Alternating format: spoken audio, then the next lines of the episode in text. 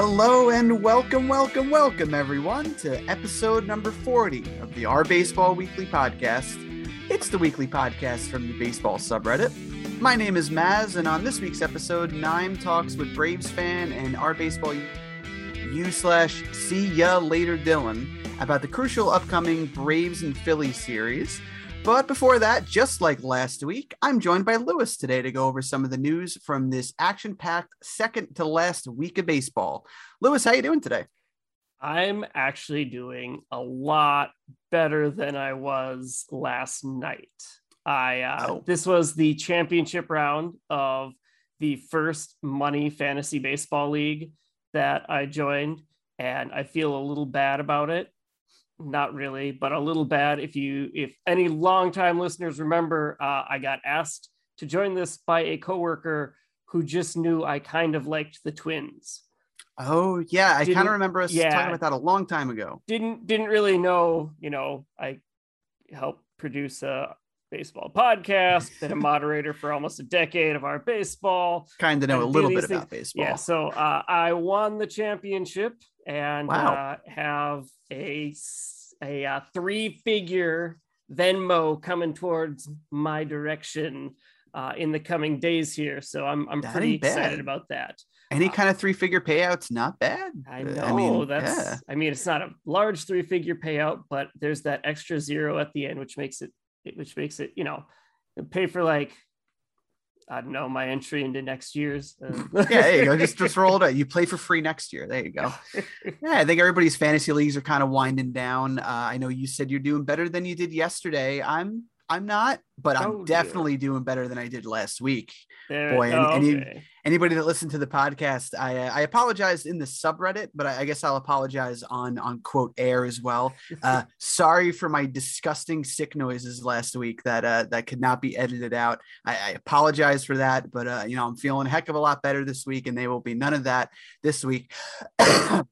as he um, as he anyway. does that. just joking. There will be none of that this week. Uh, um, and one other apology. I have a correction yep. to make from something last week. We mistakenly said that no wild card team had won 100 games and that was that was totally off. Mm. Um, that was based on a couple of mistaken lists. Uh, the 2018 Yankees won 100 games and had the wild card behind the 102 win Red Sox, and mm-hmm. the A's in 2001 had, I believe, 102 games behind that ridiculous 116 win Mariners team. So sorry about that. If anyone uh, was confused or was telling people that, I apologize. But enough about last week. We've got some stuff to talk about for this week, don't we, Maz? We do. We got a couple things uh, moving into the past as opposed to looking at last week's episode. I guess, I mean, the biggest thing on the subreddit I don't know if it's the biggest thing in baseball, but definitely the most like contentious thing of this last week was the the whole Kevin Kiermaier uh, scouting card kerfluffle. I guess you know, keeping with the alliteration, I guess you could call it. Um, anybody that missed it, eh, I guess how would you describe it? Kevin Kiermaier came home on, I believe it was a sacrifice play. It was a it was a play at the plate. It was a play at the plate. Uh, Kevin Kiermaier came from third, came home against the Blue Jays and was, you know there was a almost tag at the plate, but some stuff happened, and in in the dust up, Kevin Kiermaier grabbed the little scouting card from Alejandro Kirk's wrist guard. Now, uh, you see the catchers out of look his down. Wrist guard. He didn't yes. rip it off the wrist guard. That I feel like that does that that means something. He didn't oh, yeah. rip it off the wrist guard. It was wanna... it was on the ground yeah, don't want to don't misconstrue it. It fell out of his wrist guard, and Kevin is sitting on the ground. It's before he even gets up, and he just kind of looks down. If you watch the video, it's actually pretty funny. He looks down and just look what I found. Looks at it for a second, and just kind of gets up, puts it in his pocket, walks off. like like I guess we've all done if we found a dollar on the ground or something. What's this? Uh, okay, all right, and then you walk neat. off. neat. yeah, neat. Okay. All right. So um, so he takes this and um, in the in the post game press conference or wh- whenever he's questioned about it, he gives this like ridiculous roundabout explanation about it. Mm. It's kind of funny. Um, but between innings, Jay's manager, uh, Charlie Montoyo, sent a bat boy over to the Rays clubhouse to ask for the card back, and the Rays refused to give it hmm. back mm. to the bat boy. So, uh, yeah, so that was contentious. And, kind of uh, admitting it and then also showing nope uh, finders keepers uh you know you, i'm sure you got plenty of those get another one um, but yeah, that, people got really angry about this on the subreddit. You see, I love Rays fans and I love Blue Jays fans, but boy, they, they were going at it in every thread, and it was it was something to behold. it was it was pretty amazing. Um, of course, because it's baseball and this is how we settle arguments. Uh, Kiermaier got a fastball to the back late in the last game of the series, um, and yep. so uh, that that's that and uh, we'll we'll see if they end up seeing each other in the playoffs. That might yeah. be something. I doubt it'll be something that spills over that far. Kiermaier got the fastball in the back. But baseball's is, silly. Baseball you, you forget that. And that's I loved uh, listening to the effectively wild episode with uh, Meg and Ben talking about this because Meg was laughing the entire time and was so happy that this was the scandal of the week. Because let's face it, this is a ridiculously low grade scandal compared to a lot of the stuff that's come out in the past couple years. And so this is like just a pure baseball thing. And it's just kind of fun. yeah, this is mad and pretty uh, silly, all things considered. Um, I mean, I guess it's, it's important technically. What is it? It's, it's sign, it's not sign stealing, it's technically information stealing i so, guess you could call it i don't know so the big thing that i really I, I, have a problem with is when they refuse to give it back when asked mm-hmm. like that that to me is kind of an issue like if you want to take a picture so. of it if you want to like quick copy down as much or as much as you can whatever mm-hmm. but you mm-hmm. should probably give the card back try to memorize it yeah yeah like you should probably give it back so that that rubs me the wrong way. Uh, yeah. As for for taking it, I don't I don't really know how I feel because like this isn't a prescribed part of any player's equipment, mm-hmm. right? Like this to me is almost like I'm trying to decide. I feel like I don't even like, know what it's comparable to. I mean, like stealing signs from second or no or because it's not signs it's it's it's theory it's information it's you know but i mean that's what plan. sign stealing is from second maybe more like um trying to sign steal from the coach's box it may, maybe closer to that i you like you know I don't know. It's got tricky. an open stance i don't know yeah it's it's tricky i just i feel like there's a point where when you've got that information and you need to bring it out in your pocket and pull it out, like that's now on you to keep that information safe. I guess um, so. Yeah, you're a catcher. Protect the plate, extent. and then protect your card and your wristbands. But but yeah, I I don't know. I, am interested to see what um what baseball culture decides because yeah. I mean these things kind of sort them themselves out. I mean, like stealing signs from second, that's an accepted part of baseball culture. Mm-hmm. But if you're in the batter's box and you try to sneak a peek at the catcher, that's not accepted uh, yeah. baseball culture. So you know, B- baseball's silly. I think we can all determine that. Uh, all agree on that. it's it's it's silly and fun, and yeah. that's why we we love it. We love to be able to uh, talk about these these silly little dust ups uh, as opposed to other but yeah, I, I, agree with effectively wild where they said it's it's good that this is the big scandal of the week. It's just and it's hopefully something that's not going to last past the week, even if they do meet up in the playoffs. Which uh, I don't know. I'm less optimistic, but I, they it doesn't look like they're going to meet up in the playoffs. But we'll we'll talk about that later though. So. We'll we'll get to that. Um, here we go because uh, Nime's not with us right now. You don't need to cut in and add anything more this time, Nime. That was really great of you to do that because I, I baited you into it last week. Um, the Cardinals continue, continue to just win. They in, haven't lost since the last episode in new and amazing ways. Yeah. Up to 16 games, which is now a franchise record, a new franchise record. I always chuckle when sports outlets forget about distant baseball history. Mm. There were outlets saying that this was the first time in franchise history, but an easy baseball reference query would find that in 1887, the Cardinals franchise was known as the St. Louis Browns in the American Association, and they won 15 games in a row. Very mm-hmm. easy to find. However, 16 in a row, that is the new franchise record. So, congrats, Cardinals fans. It's ridiculous. I don't know how you keep getting away with it. There have been games to extend the streak where you pull random things just happen and it doesn't make sense. You have people getting on base and run scoring on strikeouts, and it's just ridiculous. And it uh, today it looked like maybe the Devil Magic had run out, and then you got out of it anyways. Yeah, I mean it's been quite the streak. Um, I guess we briefly touched on it last week, but now it's only grown. Um, I mean they beat a beat a divisional rival in the Brewers, so it's not like they're playing the Mets every week, which they did beat last week. Uh, but no, they took four from the Brewers. They took a, a double header and then a Saturday and Sunday game against the Cubs, who are you know a lower tier team, but still, I mean they they haven't been playing nobody on the streak. They've got a couple wins against the Reds and then the Padres, but I don't I don't know if they're going to pull a, a, Rockies and just you know win 20 straight going into the postseason, but uh, it's either going to be a hilarious when they lose in the wild card game, or b uh, hilarious when they just steamroll everybody on the way to the World Series. I, either way, it's gonna something crazy is gonna happen because it's the Cardinals. But it's yeah, it's 16 in a row. This is just absurd. I can't believe it. Yeah, it's uh, and they just find ways to win. I I'm wondering if it it ran out though. Uh, today there was a little infield fly controversy. I don't know, Maz, if you saw this. I didn't see this here. one. I All heard right, about so, it be- because so of our situation.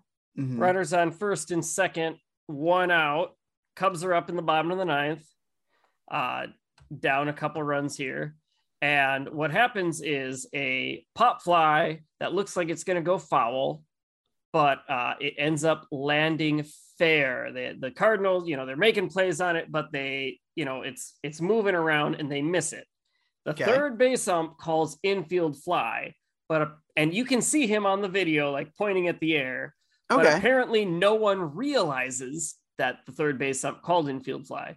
Both oh. runners try to advance because the ball dropped, which you can do on an infield fly. Yes, and okay. they thought they thought the ball just dropped. They didn't realize. I'm not sure if they realized that they oh, were right. okay, okay. optionally advancing.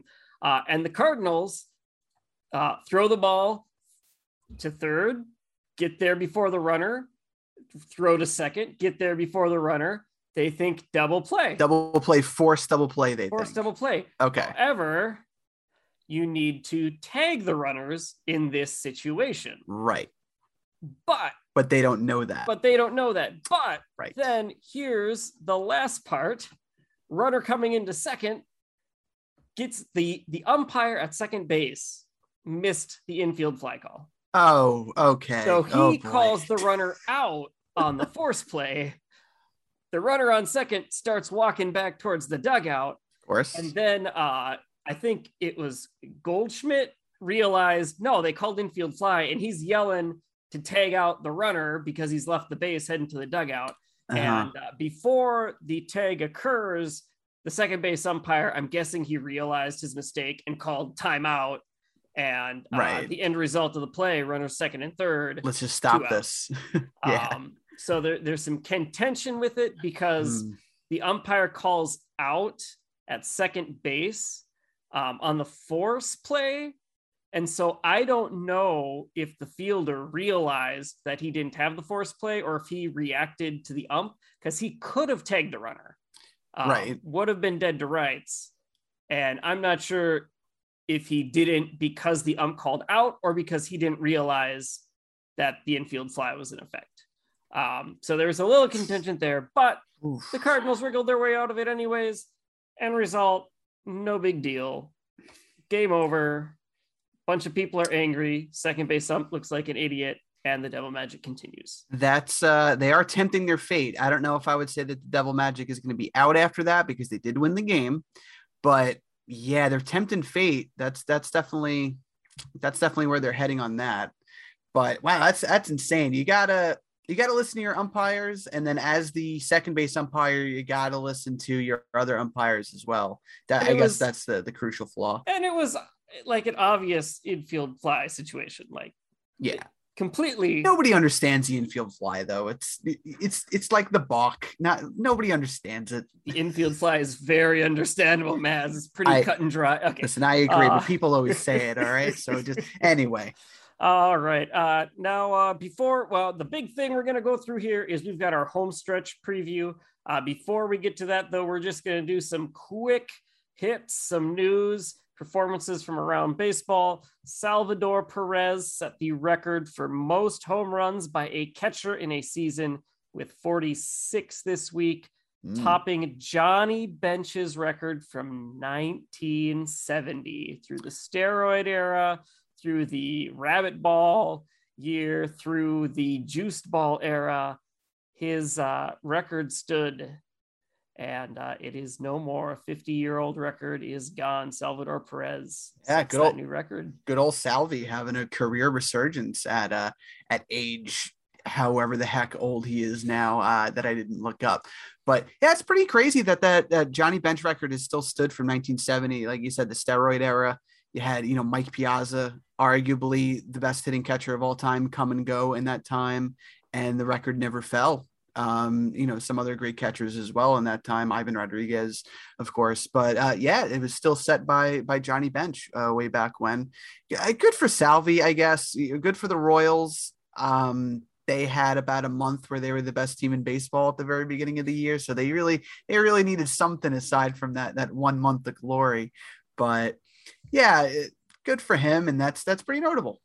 All right. The next one I know you're going to love, Maz, uh, despite still being in the race, which we'll get to in a second. The mm. Phillies bullpen tied the record for most blown saves in a season with 34, which is no surprise to anyone who's followed the Phillies the last few years.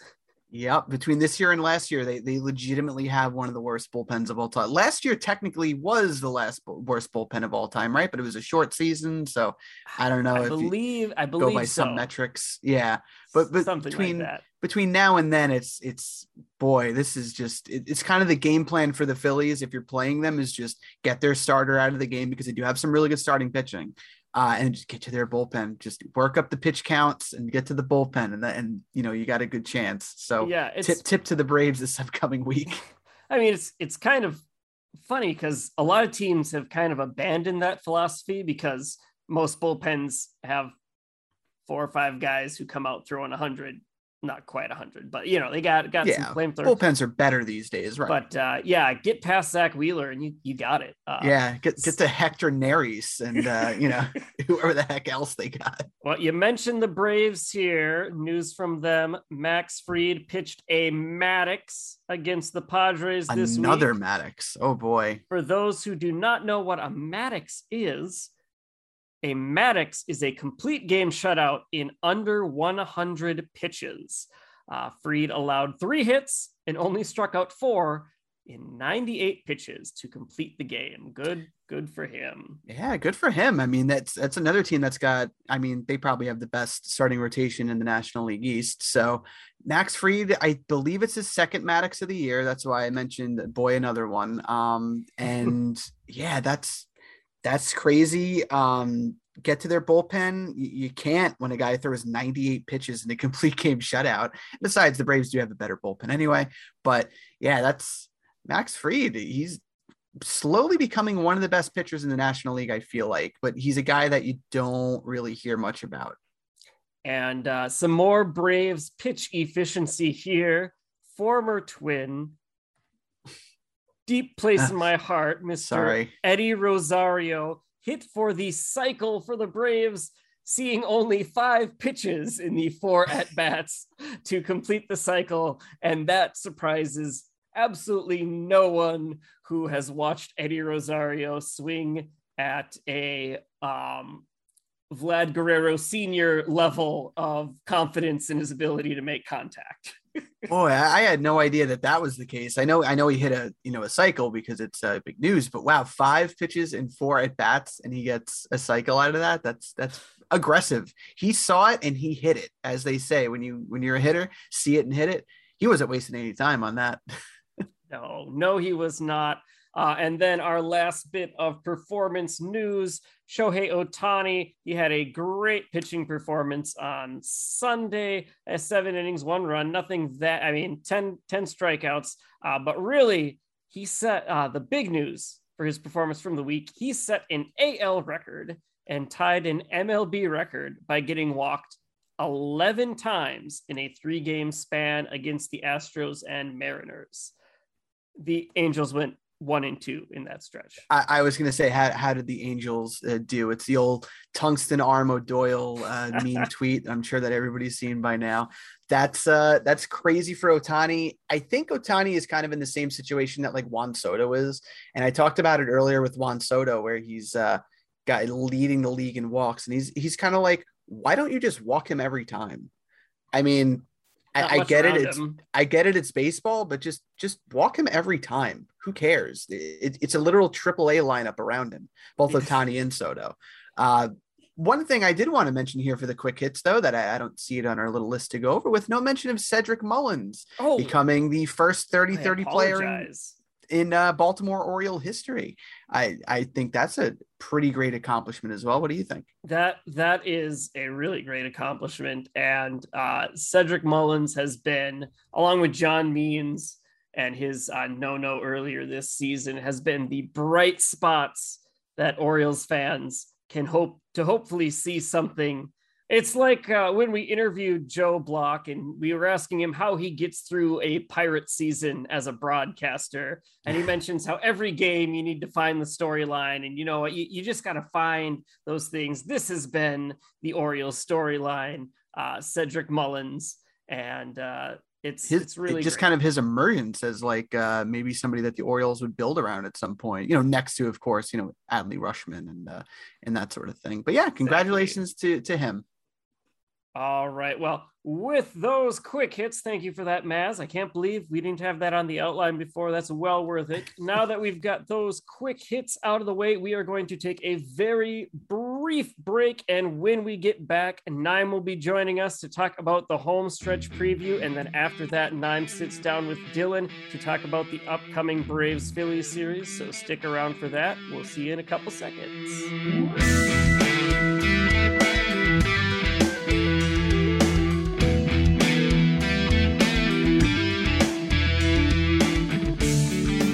All right, everyone, welcome back. Lewis and Maz here, back again, and Nime has joined us, and we are here to talk about the home stretch here, last week of the season, one of my favorite weeks of the year, right up there with the actual postseason and the very first day of baseball season, which is a long ways off. But we get to enjoy this last week, and we are just going to quick run down all of the playoff races here in order from in my opinion, the most boring to the most exciting. And uh, so we're going to start off, and I want to make sure, Nine, before I list this first one, that you are fully aware that this is just the divisional race. Okay. okay. Just the divisional wild cards later. This is just the divisional race. Okay. Uh, so the first, what I think is the most boring race is uh, the NL Central right now because the Brewers have clinched the division. They will play the NL East winner in the NLDS. There is no way for them to take the one seed. There's no way for them to take the three seed. They are locked in to the number two spot. They know exactly where they will be playing, and uh, they're just waiting to see how the NL East comes up. So, the top of that division, most boring. It's done. It's set. The Brewers don't even need to play another game the rest of the year, which I'm sure the Cardinals and Dodgers will will love. Be great. I will say, as a Mets fan, it was very nice to see the Brewers clinch the division today uh, in front of our very sad team.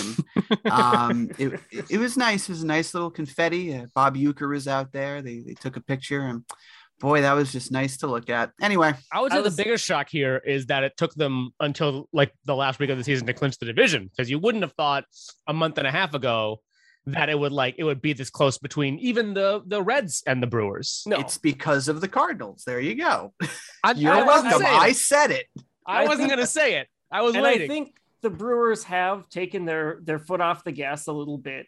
Um, if you look at their bullpen usage, they've been a little less aggressive um, out of the bullpen with with who they're going to bring up. But uh, yeah, that was that was a it was fun. Of, It was the last home game at uh, American Family Field, so it was nice of them to clinch in front of the home fans, and it was nice to clinch with a win. Um, yeah, instead as, of another team lost. As, yeah, as much as I'm sure they would have loved for the Cardinals to lose, uh, I think it's it's more thrilling yeah. to win your game to clinch the division than uh, be sitting there and see on the scoreboard that you clinched and then the rest of the game doesn't matter. For what it's worth, yeah, there was there was again no point during the season besides like you know April and May when anything is possible that I really thought the Cardinals had a chance of winning the NL Central. Um, but there was like a moment a couple of days ago where like each team had 10 to play uh, after the Cardinals had swept the Brewers in Milwaukee, where it was like um like the, the Brewers' magic number was three with like 10 games to play. And it's like, well, they're probably going to do that, right? Because the Cardinals are probably going to lose a game eventually, and the Brewers probably can win three of the next 10. But it was like a non-zero chance, you know, at like that point in the division. So it was uh it was like, okay, I don't think the Cardinals are gonna win the division, but how funny would it be? especially with them playing the Mets for three games. You know, okay, yeah. well there it is. Right. That's yeah, where it's, it's going to happen. Yeah. So this is a lot more than I planned to talk about. What I thought was the most boring division race because the Brewers are set. There's literally nothing that can change other than their their uh, who they're going to be hosting. You didn't uh, count on our fandoms coming into play. I, I mean, I, I, think I think you've dropped the actual least boring division race to like four spots down. okay, well, we'll no, no, no. Well, because there's actually some other things for them to play for. We'll get to that. We'll get to that. Sure. Uh, in the AL East, just the division race. Once again, not the wild card race. Just the division race. Uh, the Rays have won the division. They lead the number one seed in the playoffs by six games, but there's still a mathematical chance that they don't get the number one seed. They're going to get the number one seed.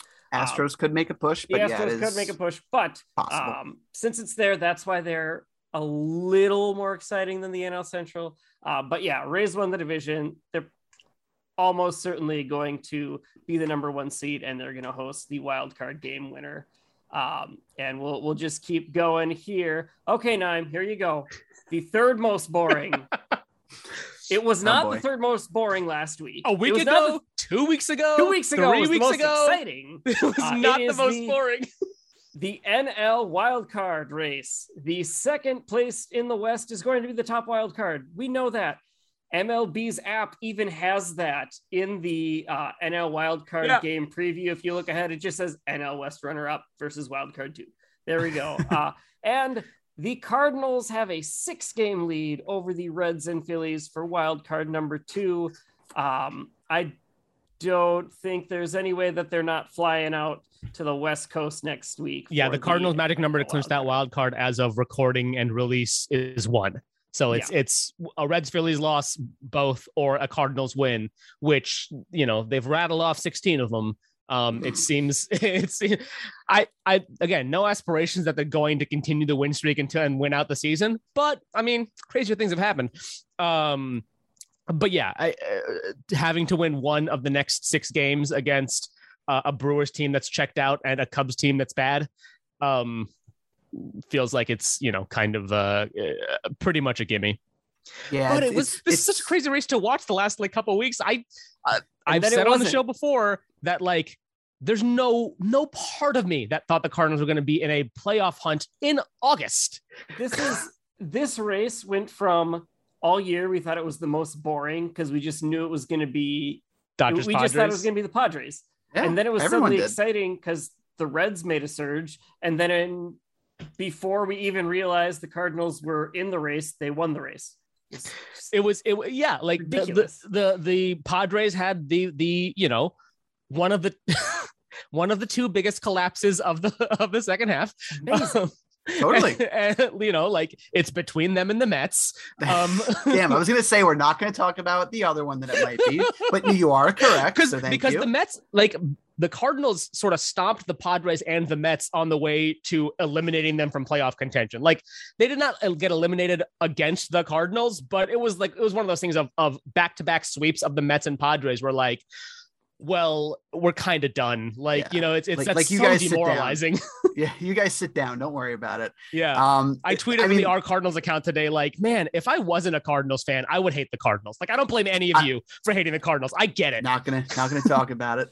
All right. I understand but, it. I can't I like how, how can I blame you? Like, I would totally hate the Cardinals. but yeah, just to just to put a topper on on that one, it could potentially be day of release because the Reds are playing the Padres. So with the with the Reds loss, that's it. Um, but you know, ultimately, it might happen on Tuesday, the day after release as well, because like you said, Cards are playing the Brewers, um, and then the Reds are actually playing the White Sox. Uh, so gotta you know, love year long interleague interdivisional, but uh, really, uh, interleague, yeah, really weird uh, cap offs to the to the season. Keep, keep a lookout for that. All right. I think this is the one that Nime thought was the most boring. Now, all year, I agree, this was the most boring for most of the year. But going into this last week, the White Sox in the AL Central, they've won the division. No one else from the division is in the playoff hunt. However, they are three games behind the Astros for the number two uh, division seed. And so they're only three games back in order to host the ALDS instead of being uh, being hosted. You know, they get the extra home game there. So that, that is that is why advantage. I, I put them down there because they have oh, something oh, to play for. I get it. Although home or away, I would take the White Sox over the Astros. Like I, I for me, there's no question. Really, oh. I think it's a little surprising that you say that. I think especially since the White Sox have been struggling a little bit, especially sure. with their bullpen over this last week. I, I just, I don't know. I just can't see anything other than just the White Sox getting stomped by the Astros, just because, uh, you know, because that's yeah. baseball and that's that's true. how baseball works. That's true. But this, I, I don't know. There's, there's something about this White Sox team to me that feels like they're just going to click under the pressure. I hope you're right, and I think a lot of people hope you're right, but I don't know. Just because I, I, can shaking, tell Lewis does not I'm hope I'm right. my head uh, because I'm team. Oh my gosh! Somehow both of you collapse in a way that I know you can't. Uh, sure, sure, sure. Jimmy sure, is yeah. listening yeah, right yeah, now. we're, gonna have, we're, gonna have, Jimmy furious. and Lewis just talk about this for 20 minutes. It's fine. Jimmy is yelling at his headphones, car, whatever. What are you doing? I hate them. I hate them. Yeah, it, it's great. Um, I, I will say this. I think it really depends how Carlos Rodon is doing because he might be a question mark. And if he's not going, um, Lance Lynn did not look that good this week. Um, Giolito yeah, looked it, better. Lance, Lance, Lynn has just, he's been the mo- one of the most consistent pitchers in the majors for so long that like even a little bit of a dip for him, which happens. Um, like dip. I feel like I, I, know, I know. Sure, fine, but I know Lance Lynn is like a, is a big game pitcher. Like Lance, like I, I, I have no worries about Lance. I watched Lance Lynn for a few years when he was with the Cardinals. I'm, I've been very upset uh, every time that he's been a free agent or like left, like and the money goes. Sorry, I, I, I don't need to talk about the Cardinals signing Miles Mikolas for four years and leaving letting Lance Lynn walk. All right so uh, so there's that. Um, we'll see. Uh, next week we will have some playoff previews, and we did look at that with an admittedly biased fan uh, last week when we we talked with Phil about the Astros, and uh, I, I I don't know. I, I think the Astros have the series if Rodon is not available. Um, if he is, I think it's the White Sox. Uh, yeah, so. the only, only thing that worries me about Rodon is that he's pitching more than he's pitched in six years at this point. Uh, maybe I think it's five years at this point. So that's the only thing that really worries me about him. I don't really, you know, Lynn's fine, but yeah, I, I agree with you that Rodon is kind of like the big piece of that rotation sure. right now. Yeah. All right. Uh, getting into uh, the last race that is not really a race, but there's a few fringe things that kind of make it a little interesting is that aforementioned Astros. Uh, they have a five game lead in the division and will almost certainly win the division there. I'm and still pulling for the Mariners, though. I'm pulling for Listen, them. we I'm could we could have a yeah them. we could have a September 2011. we, we could uh, and so the the only reason that they are as uh, getting to the excitement uh, air quote excitement part is because they do have that uh, three games with the White Sox for position and technically have a chance for the Rays, although they're more likely to lose the division than overtake the Rays. So Man, but how great would it be if the if the Mariners win six in a row and the Astros lose six in a row? That'd be really great. Don't excite me too much. That- oh man, I don't think Ugh, it will happen, but I don't would think it'll happen either. But again, again, we've seen it. We've seen it things happen in baseball. We've seen these things happen. All right. Now we get to some actual exciting races here. Uh, first up, the NL West.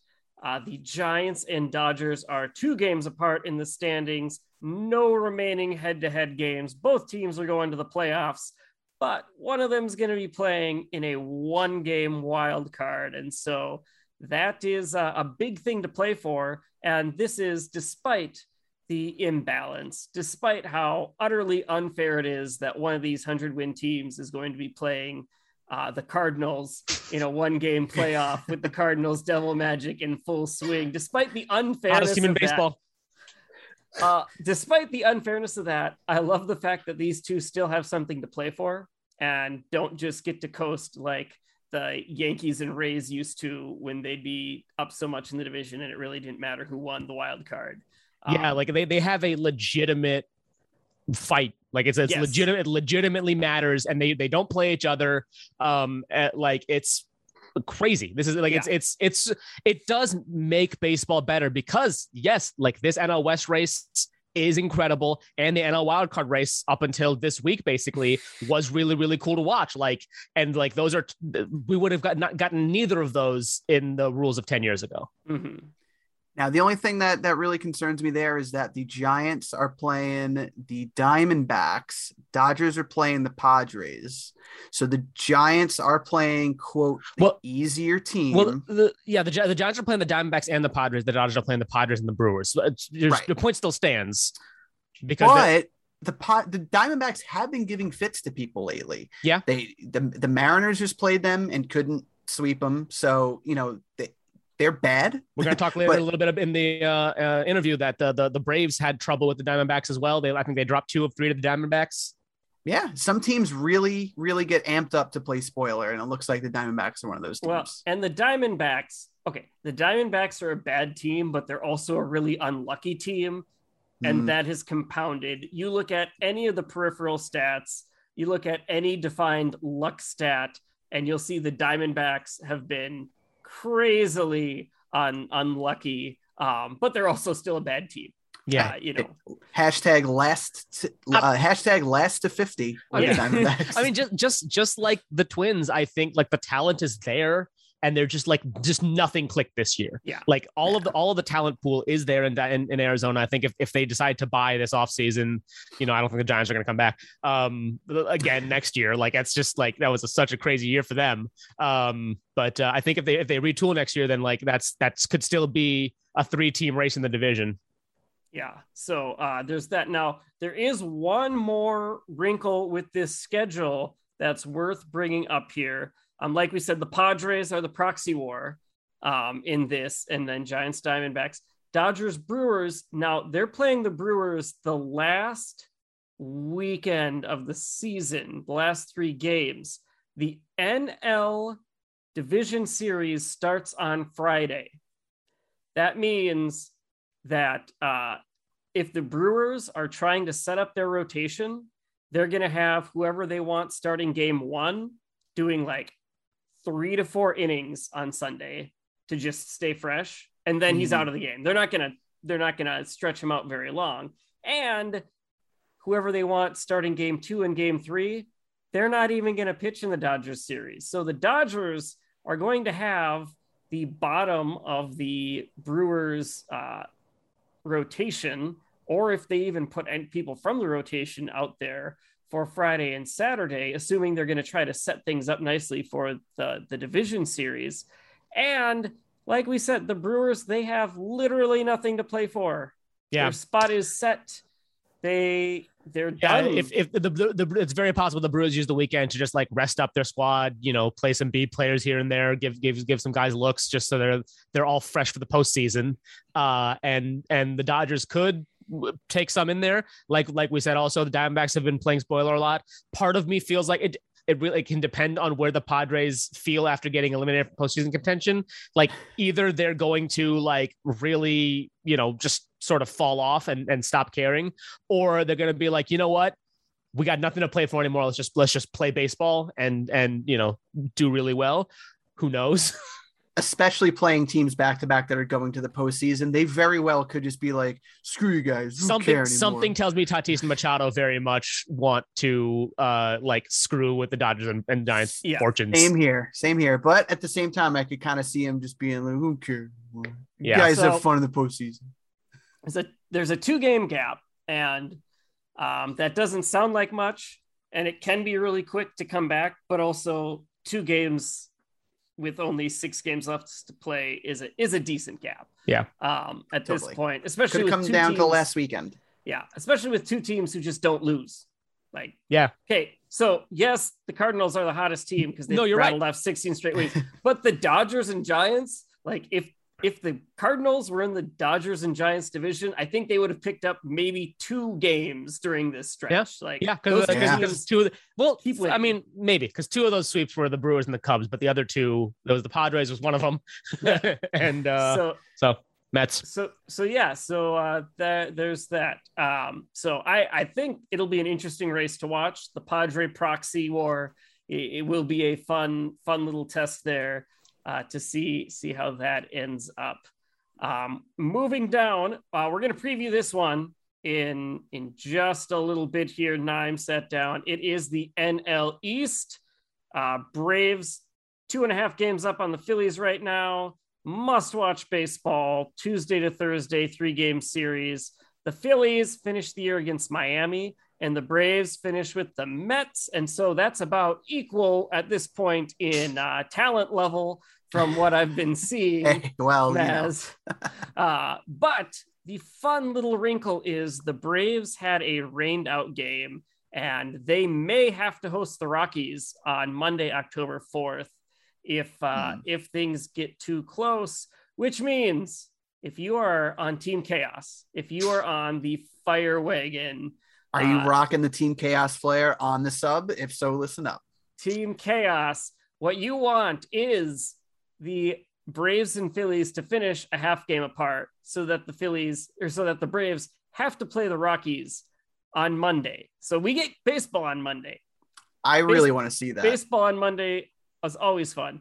Then we are hoping that the result of that game ends up in a tie for the NL East. And so on Tuesday, before the AL wildcard game in the evening, we get a wonderful game 163 day game which will be exciting and fun. And then we can go into the normal postseason. So. I really want that to happen. I want that team chaos. And I know again, for what it's worth, if if you don't like the Braves, um, the uh, the um, uh, October fourth game, game one sixty two for the Braves will be in Atlanta, and the one sixty three would be in Philly. So the Braves would have to then fly from. Uh, what is is the Mets series in it's in Atlanta. In yep. Atlanta. Okay. okay. So then, so yeah, then, so they would stay in Atlanta, in Atlanta, but then have to they have to fly to Philly to to do that game, which would be incredible. And I, I know the Mets are going to get up for that series, even though their season's over. I this team's going to get up for that Brave series, so I, they could lose, and and we could still get that game 162 and 163. But I think the Mets are at least going to take one or two from them. I don't think they're going to get swept. They're going to get up for it.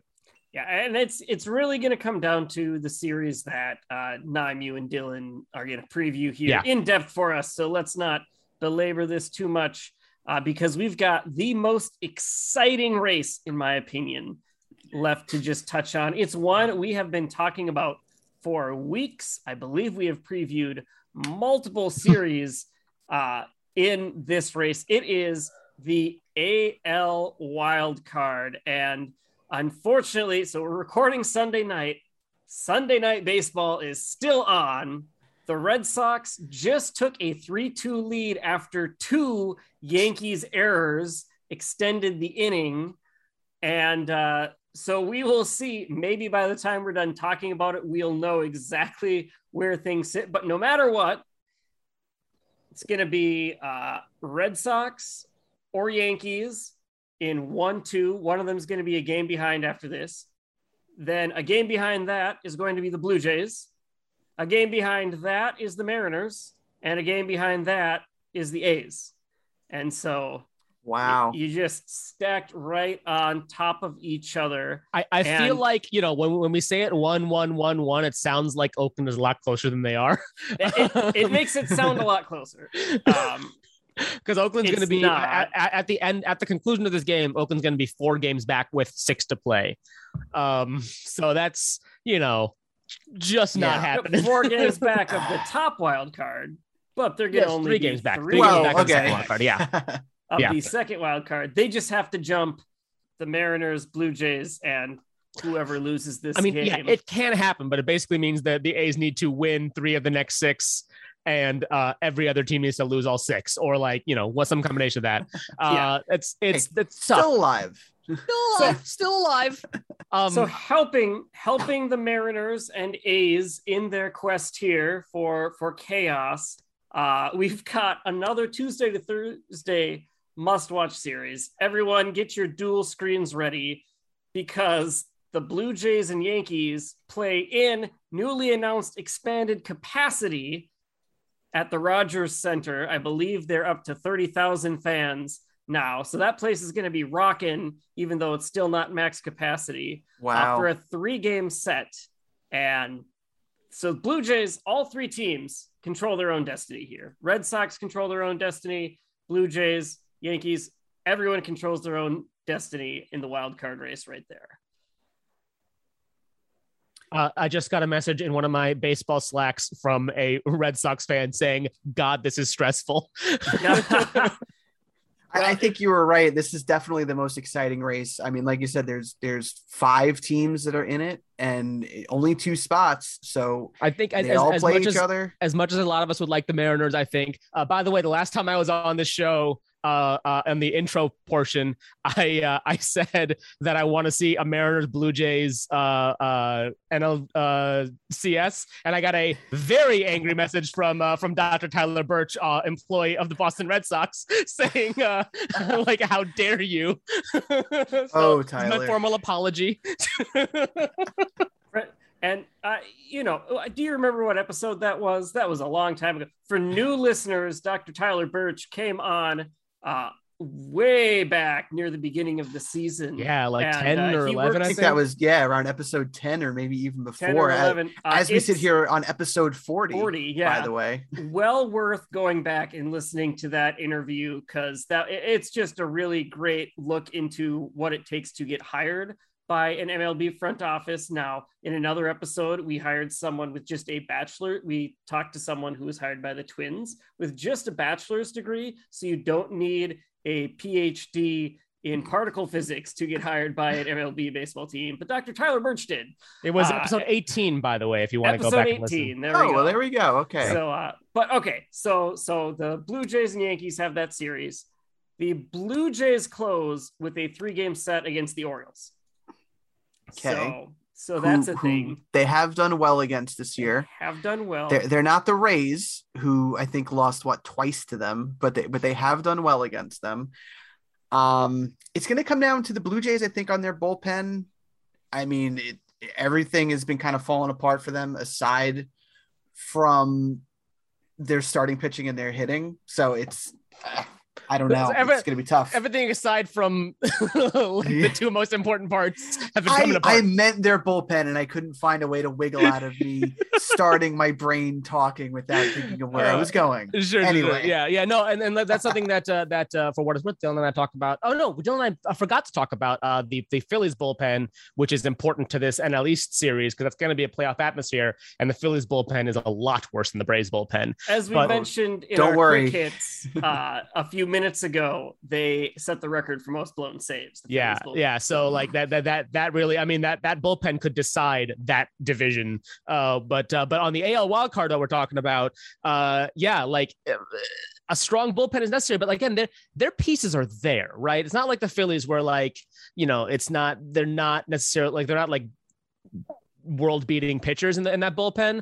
It's uh it's the pieces are there and they're not quite clicking.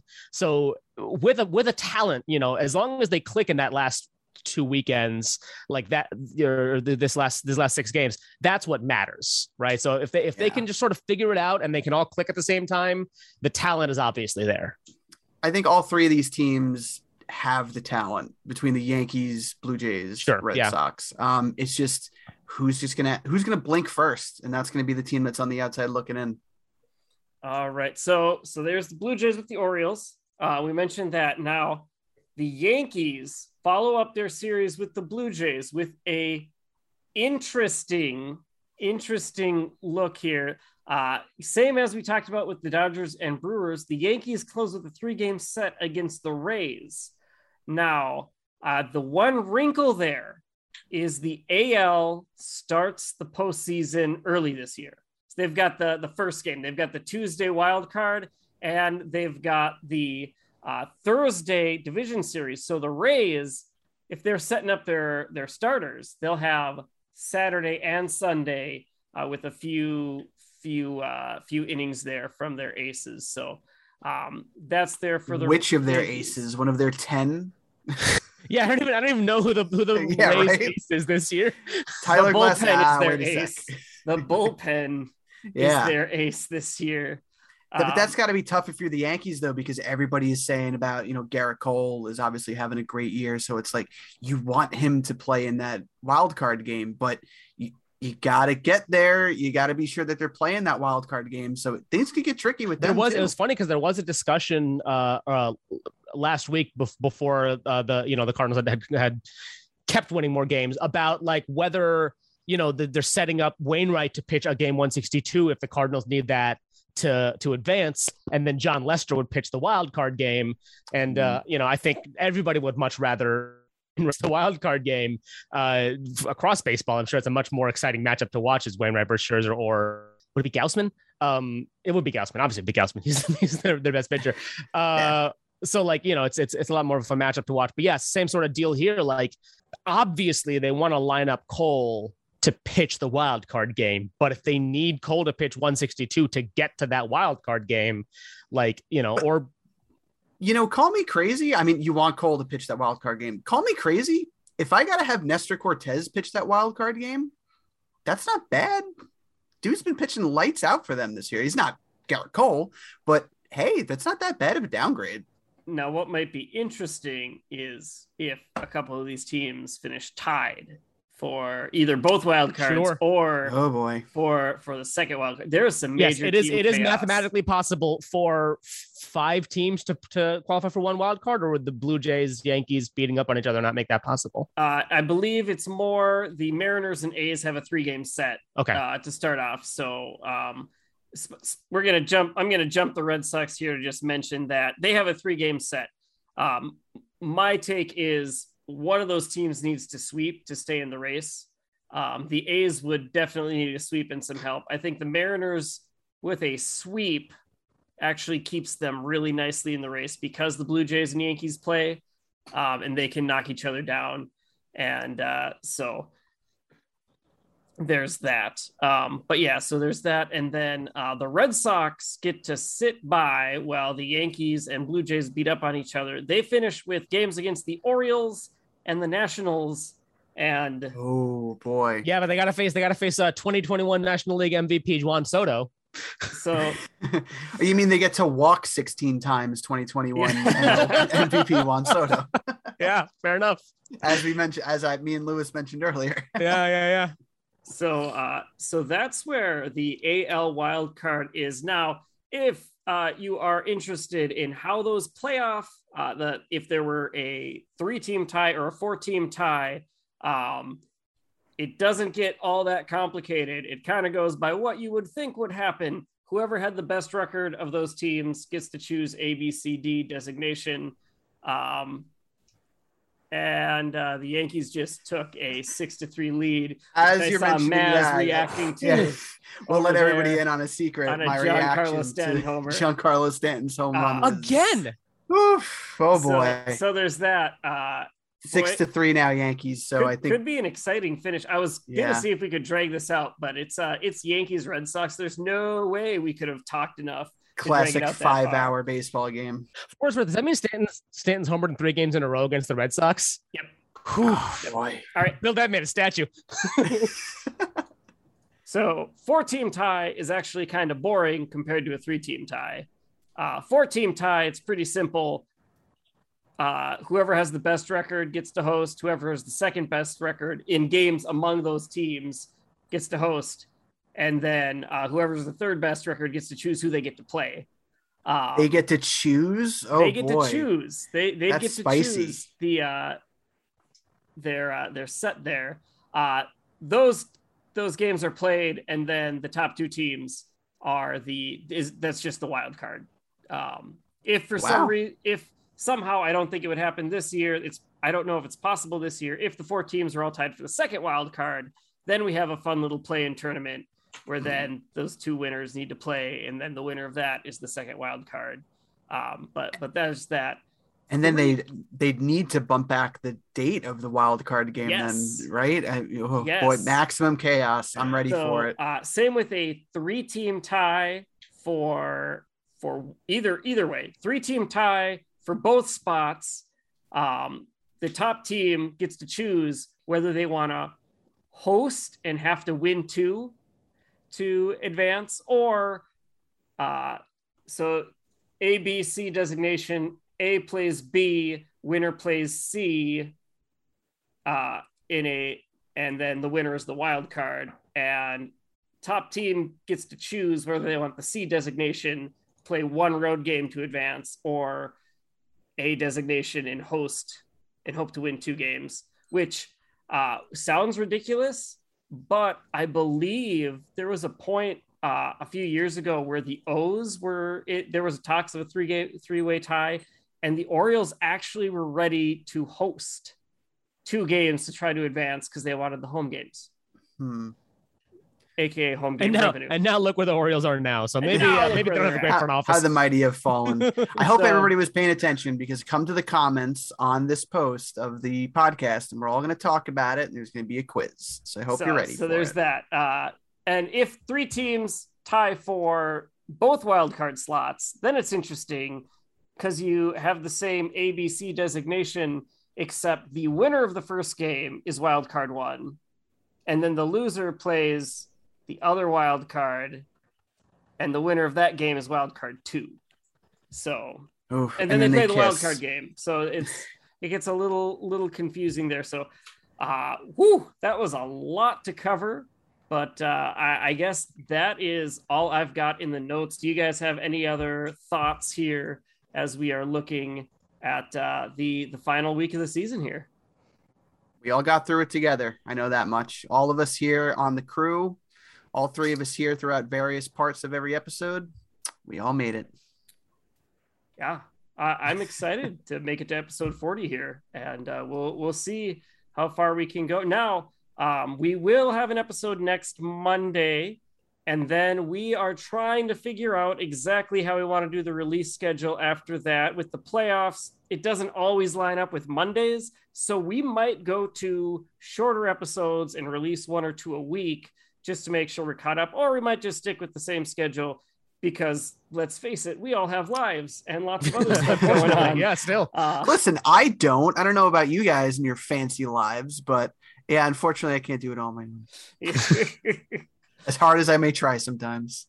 Well, Maz Nime, uh, thank you for uh, coming on and talking through the home stretch with me. Nime, you are going to be back in just a few seconds here, talking with Dylan to really go into that Phillies Brave series in depth as we continue that uh, interview series here.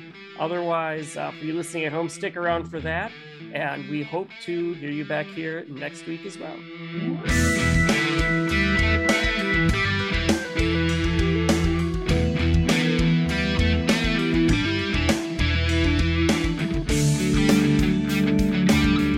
Welcome back. Nime here, uh, and I am here to talk about the upcoming Braves Phillies series with user See You Later Dylan. How's it going, Dylan?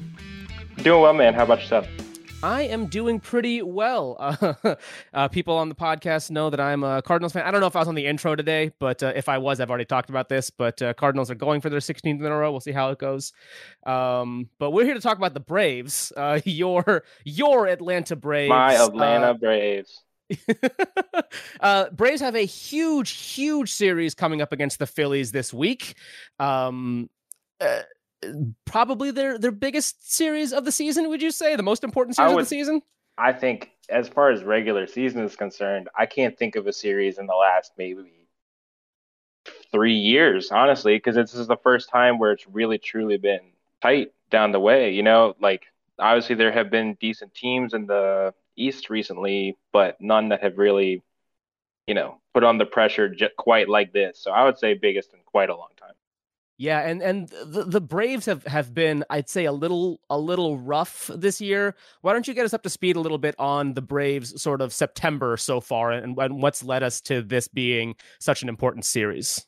Yeah, so it's interesting. Um, you know, I, I don't think it's a team that has fired on all cylinders or anything, but I think I think the biggest thing to take away from what they're doing now is the additions that they made at the trade deadline have just been masterful. Honestly, like if you look at the games that they've won, um, you know they they did. I think they lost a couple to the Giants, but they handled the Diamondbacks pretty well outside of one, and they're be- taking two out of three of the Padres, and it's been just a rotating like door of either Eddie Rosario doing something big, Jorge Soler doing something big, or especially Adam Duvall doing something big. And, you know, it's, I, I don't know it's obviously impossible to replace Ronald Acuna, you know, someone that talented, but they almost piece together something that can almost do it, which I think is the biggest kind of driving force behind this run.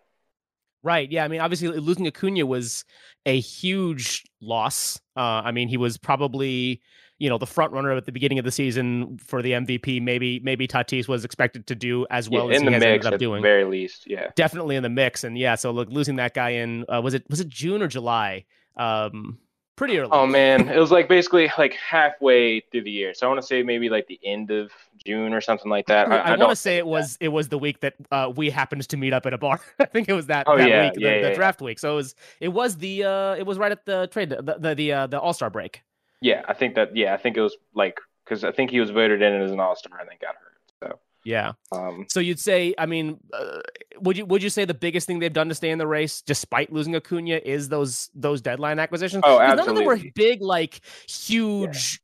You know, pushes. It wasn't like I mean, yeah. you know, Soler has been good, Duvall has been good, Rosario has been good, but like none of them are, are gonna replace yeah. Acuna. Right. None of them are like all of them have had their moments in the past, right? Like I think Duvall, Braves fans generally like Duvall. He's had some big home runs, and Rosario's had some big kind of RBI and hits hitting seasons, and Soler obviously led the league in home runs. But you know, uh, Duvall was solid with the Marlins. He his RBIs were kind of inflated, but you know he's a power threat. He plays good defense, and the other two had basically just been total non-factors in Kansas City and Minnesota. And I don't, I don't know, you know, necessarily what uh, Alex Anthopoulos, the GM, saw. I don't know if this was just kind of like these guys have done stuff in the past, so let's just give it a shot, you know, and because it was it was a genuine question if they were going to actually try to do stuff. Because you know, if you lose your best, like your best player and one of the best players of baseball, how do you, how exactly do you think you're a real contender? But because they just were in that little kind of gray area of contention, you know, they decided to at least pick up pieces. And so you go from guys like Abraham Almonte, Guillermo Heredia, lots of like Orlando Arcia and left field. You know what I'm talking about? So when you when you think about you know raising your floor, you get these guys that have done it in the past, and just even beyond raising the floor, it's been just really impressive. Like I, I can I can roll through the numbers just really quick. I mean, all of these dudes have OPS is over 850 since I think I think Duvall's at like 849 or something, but like 849 for him. Soler's in the high 800s. Rosario's in the 900s. Like, you know, that's defensively, it's not like perfect or anything. And Joc hasn't been like amazing, but you have like four major league outfielders now, you know, and before you had zero. Right. So it's it's so it, it has gone better than I think anyone could possibly imagine. Yeah, I mean, I guess that that was what was rough even before the deadline. Like before Acuna went down, was kind of he was kind of the only real outfielder on the team. I yeah. mean, obviously Marcell Ozuna had his legal issues, and we're not going to yeah, talk a lot about injury, that. But yeah. uh, you know, that was that was its own thing. Uh, Austin Riley uh, playing third base. Yeah. Um, and you know, and he, Pache, he can... you know, within the first two weeks of the season, I was like, oh my god, we got our center fielder of the future, and Pache just was not there yet. You know, so literally they lost an entire outfield. You know, within like once you know Ozuna went down pretty quickly, Pache was sent down pretty quickly, and they lost Acuna halfway. That was an entire starting outfield, you know, and now they have four dudes that they kind of mix and match with that are all pretty good, you know. Yeah, so, uh, so going into this series against the Phillies, uh, I mean, basically, you know, if, if you out there haven't been following the the NL East or the NL wildcard race, essentially, uh, because the Cardinals have had such a a strong run this last two weeks, not losing a game in in two weeks, um, must be nice. Basically uh, whoever wins the NL East wins the NL East, and whoever loses the NL East is going to be on the outside yeah. looking in. The Phillies are five games back of the wild card, and I think the Braves are like four games back of the wild card, but in the division lead.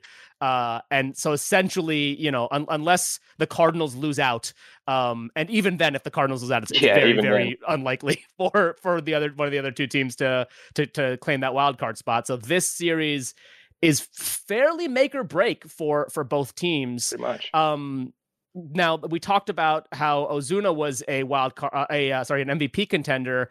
Uh, Bryce Harper on the Phillies is now looking like an MVP contender. Again, we've said a couple times on the podcast, it's kind of surprising that he's been a quiet MVP contender because yeah. you don't really expect Bryce Harper to do anything quietly.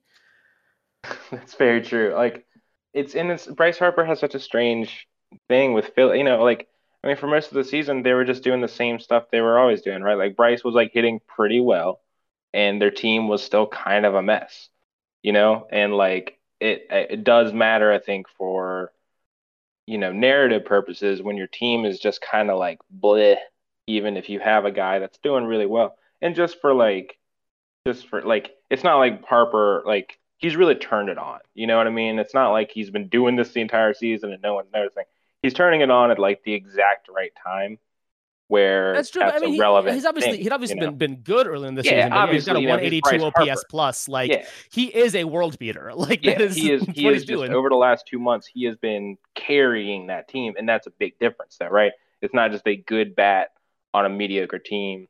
He is carrying that offense, and you know, team you know, they lost Rhys Hoskins. Didi is pretty bad. Like you know they've had to kind of throw in random kind of bits and pieces in a few different spots.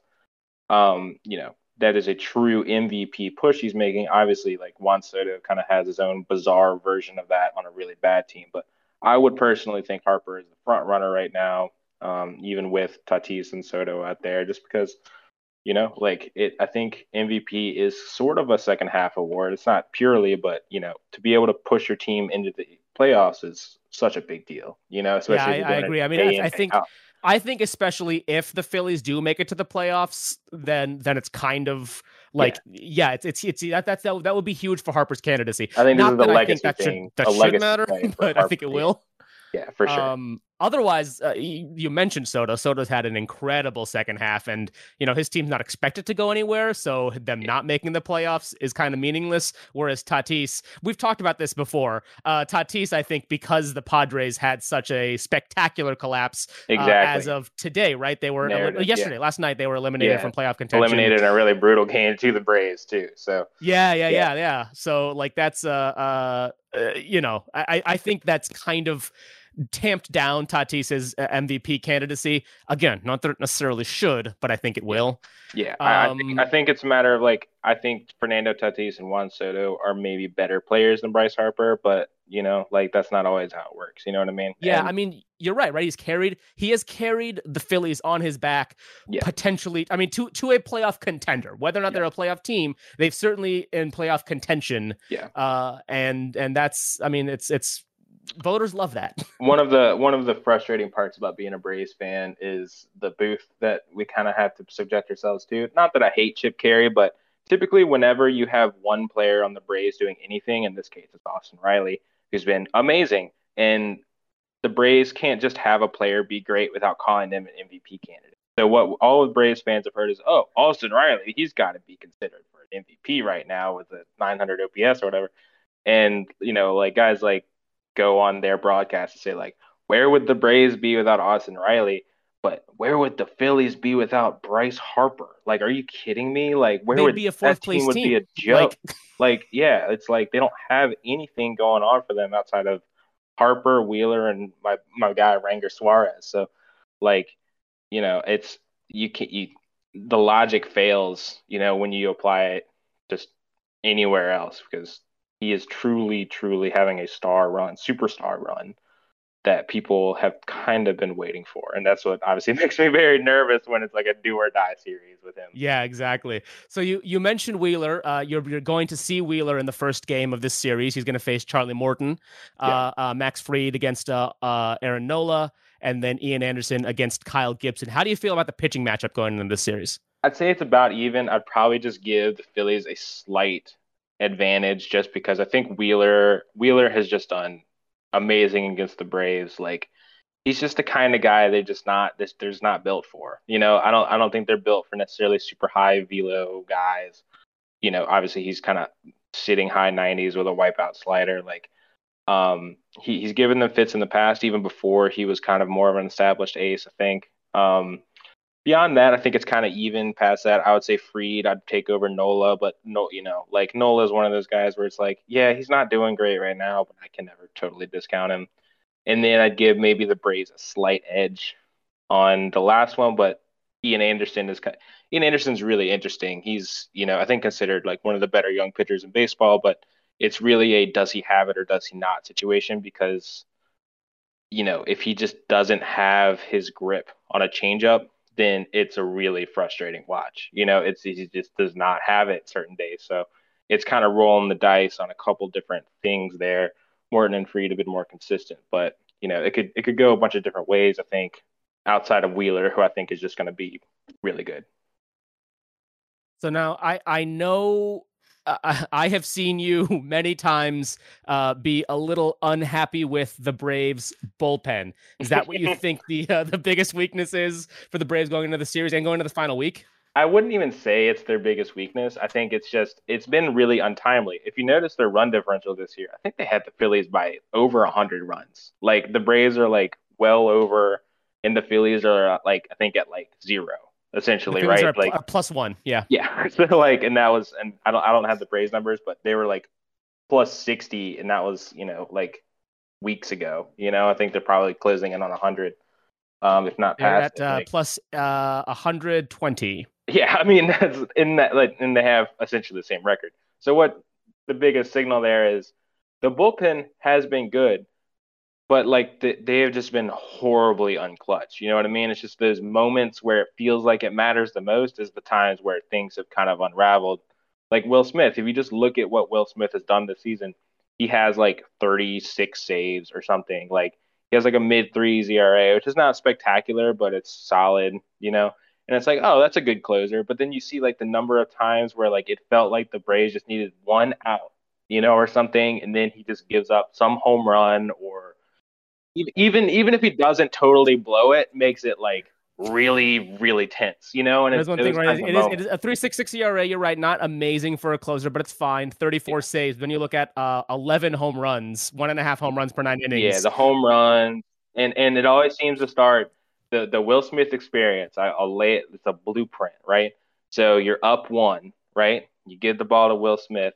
He throws like one competitive pitch in the first at bat, and it either like a, a, like a random slider clips someone or he walks someone.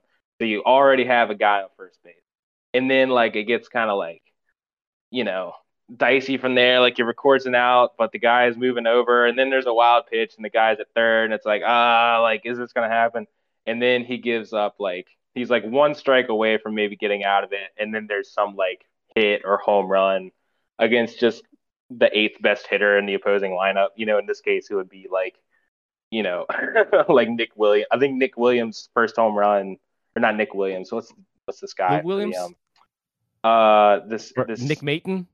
Uh, there's one of these younger guys on the Phillies that like made his debut and hit a walk off home run against Will Smith. I know it's not Alec Bohm. You wouldn't forget his name. Not it.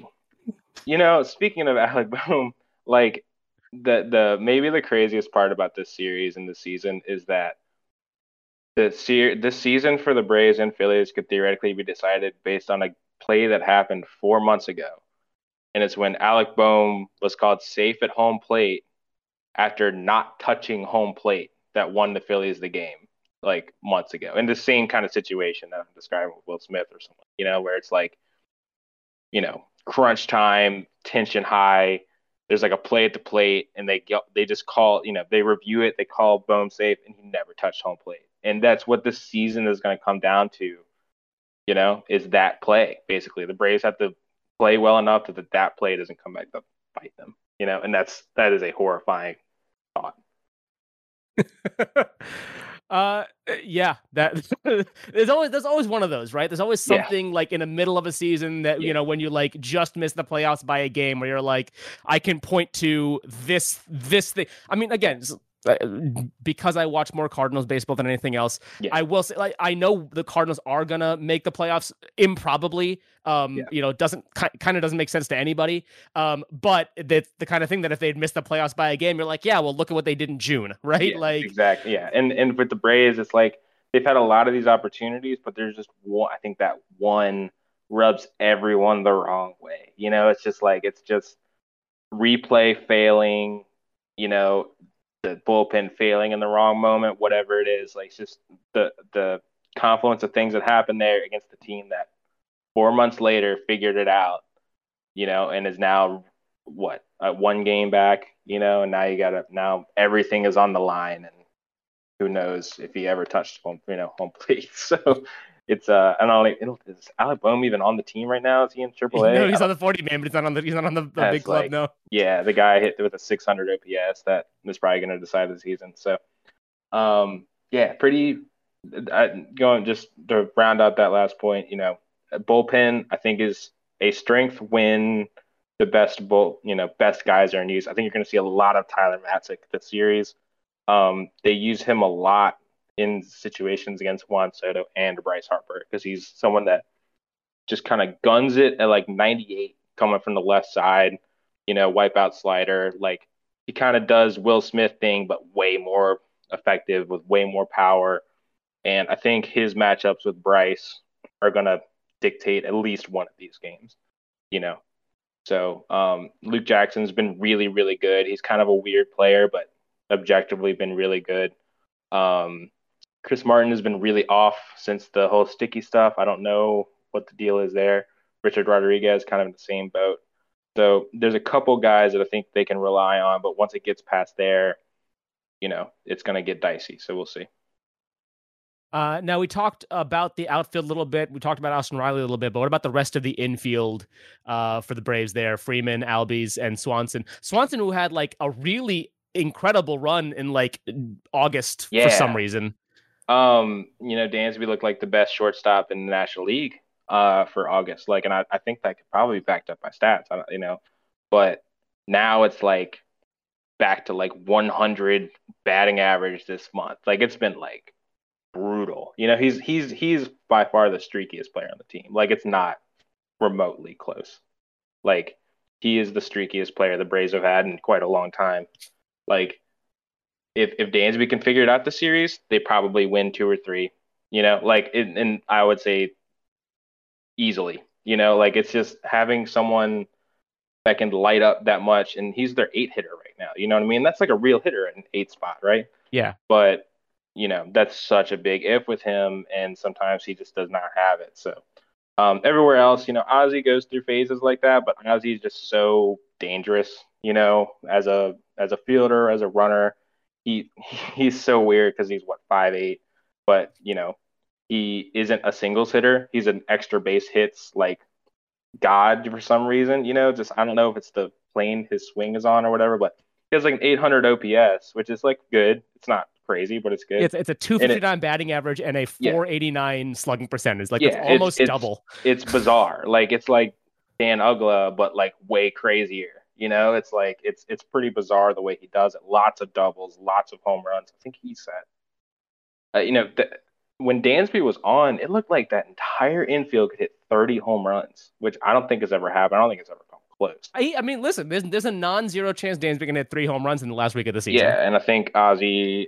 where's he at now? I think Ozzy's at 30. Ozzy 30. just got to 30. Austin's at 32, and Freddie's at 31. Yeah. So it's definitely possible. You know, one more hot streak from Dansby. They're in the playoffs. They have four guys with 30 home runs in their infield, and it's I mean, it looks incredible. a lot different. Yeah. Um, if he's just swinging through every Zack Wheeler slider, you know, starting in that series, it might not look so hot. You know, and I think production at the bottom of the lineup is really going to be important for them if they're trying to keep up. Uh, so you you said you don't think that the bullpen is the biggest weakness. What would you say is the biggest weakness for the for the Braves this last week here? You know, it's it's really that there's just like um I mentioned kind of those clutch situations that they've really struggled in, but it's particularly it's most magnified in extra innings. I think they're like they have like a really really terrible like winning percentage if game gets past the ninth inning. Like I think they're like you know three wins to ten losses or some you know some form of that. But particularly they just last night was actually the aberration. Last night they beat the Padres, got a couple hits when it mattered. You know, like they actually figured out the offense, but they've they I think through before yesterday they had a batting average below 150 in extra innings this year. Yeah, it looks like they're know? five and nine in extra inning games, 23 yeah. and 30 in one run games. Yeah, so it's like it's not you know like it's just those situations where y'all need a run, you know, here, and those are the kinds of situations they struggle in. They'll they'll rattle off seven runs with two outs somehow, right? And then they'll be like, oh my god, how does this team possibly lose? And then they'll be in that same situation with zero outs in the tenth inning, and then they just can't figure it out, you know. So it's very bizarre.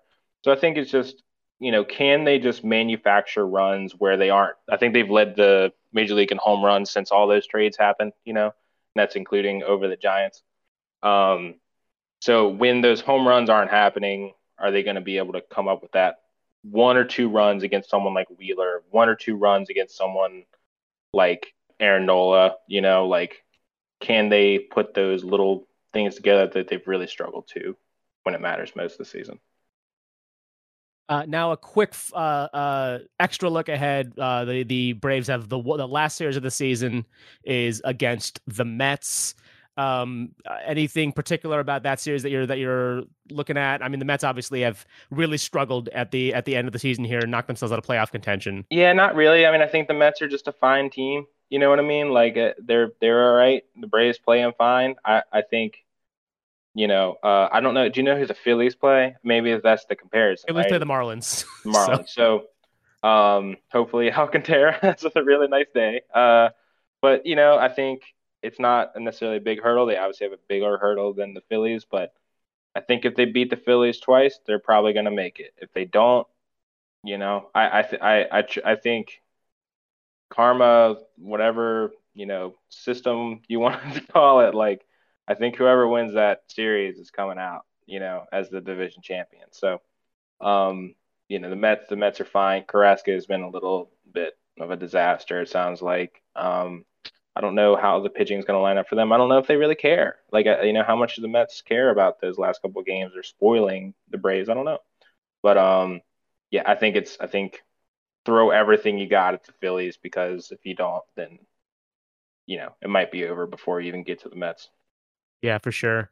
Uh, any final thoughts on uh, on the Braves you want to talk about uh, coming up this final season, final end of the season, uh, the previous you know four five months, anything like that? Yeah, I mean you know it's a team. I don't I don't consider them a legitimate Super Bowl. I mean Jesus, uh, World Series contender. I've had too much football in my mind today. Um, I, I don't consider them a legitimate World Series contender, but you don't really have to be right. Like it doesn't really matter. Like what what's a feasible thing that could happen here. The Cardinals and the Dodgers are probably going to play in that wild card game. The best team in the world could just go down to this team that decided to just like get hot, you know? Uh, like uh, excuse you, the best team in the world is the St. Louis Cardinals. I don't know what you're talking about. yeah. Sorry, I'll be specific. The Los Angeles Dodgers could lose to the Cardinals. And then things look a lot different, right? If if it's Braves, Cardinals, Brewers, um, and um, Giants. Who else am I missing? Giants. Like that is a obviously the Giants would have to be considered the favorites, but then you get the hottest team on the planet in the Cardinals, and then the Braves who can just kind of figure it out. Like weirder things have happened, you know. So I think while I don't, I'm not like everything rides on this, you know. Obviously, don't have Acuna. Not everything has worked out this season, but that's fine. Get there. Well, I guess what, what I'll say is, assuming the assuming the Braves do, you know, get into the playoffs, get past the the yeah. Phillies here, they face the Brewers yeah. in the NLDS. How how would you feel about a, a Braves Brewers NLDS? I mean, guys like Woodruff and I mean, I love their pitchers. Like they're just they have the filthiest pitchers, but you know, a beatable lineup, right? So you're talking about like in the playoffs, it's all just about having one key play go your way or one guy come off the bench and hit a home run. Like, you know, I is it is it unfathomable that Eddie Rosario just keeps up a hot streak and wins a game? Absolutely not. That's totally possible, especially against a team that's very righty heavy. You know, the Braves are going to stack their lineup that way. Um, you know, obviously, like I said, Dansby Swanson, he can either look like the worst hitting shortstop in the National League or the best hitting shortstop in the National League on a given day, and it's a coin flip, you know?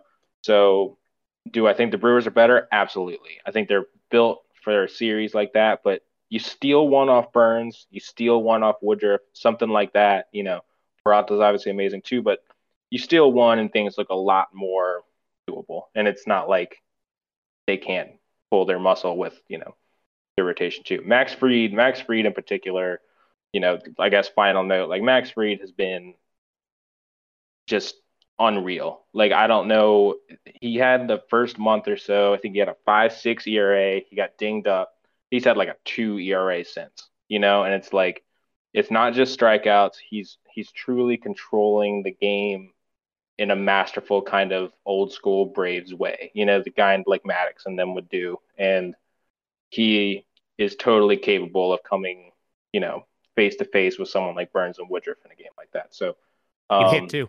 yeah, and uh, Silver Slugger and Gold Glove would be really nice for him. I think particularly the Silver Slugger. Um, but yeah, I think, you know, I, I think any team that they face is going to have the edge. If you're just talking about betting odds, does it really matter? Not really. All right, Dylan. Uh, thank you so much for joining me on this. Uh, is there anything you wanna, if you want people to follow you or anything like that, let me know.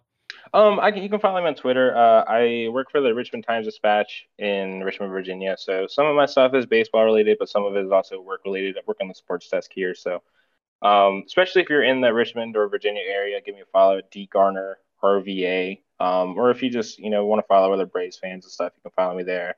Um, I think that's pretty much it. Like I'm, you know, I'm on Reddit occasionally. I see you later, Dylan. If you see my name around on there, so, um, you know, I'm excited to see how this month goes. It'll be, it'll be stressful, or this last week, it'll be stressful, but, um, I'll definitely be watching every inning. You know.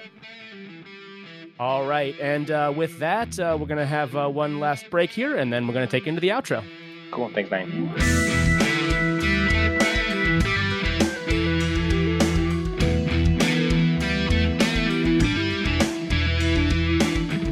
Well, that's all we have for this week, everyone. Thanks for listening. Next week, we've got our big playoff preview with multiple members of the Our Baseball community, so make sure to come back for that. Our Baseball Weekly is executive produced by Lewis and edited by Nime. Our production administrator is Christine. I'm Maz, and Lewis joined me for the intro segment this week, and Nime joined the both of us for the home stretch previews. Special thanks to See You Later Dylan for joining us for the Phillies Brave preview. Our theme music was composed by Chuck Lace. Thanks for listening, everyone. I'll see you next week.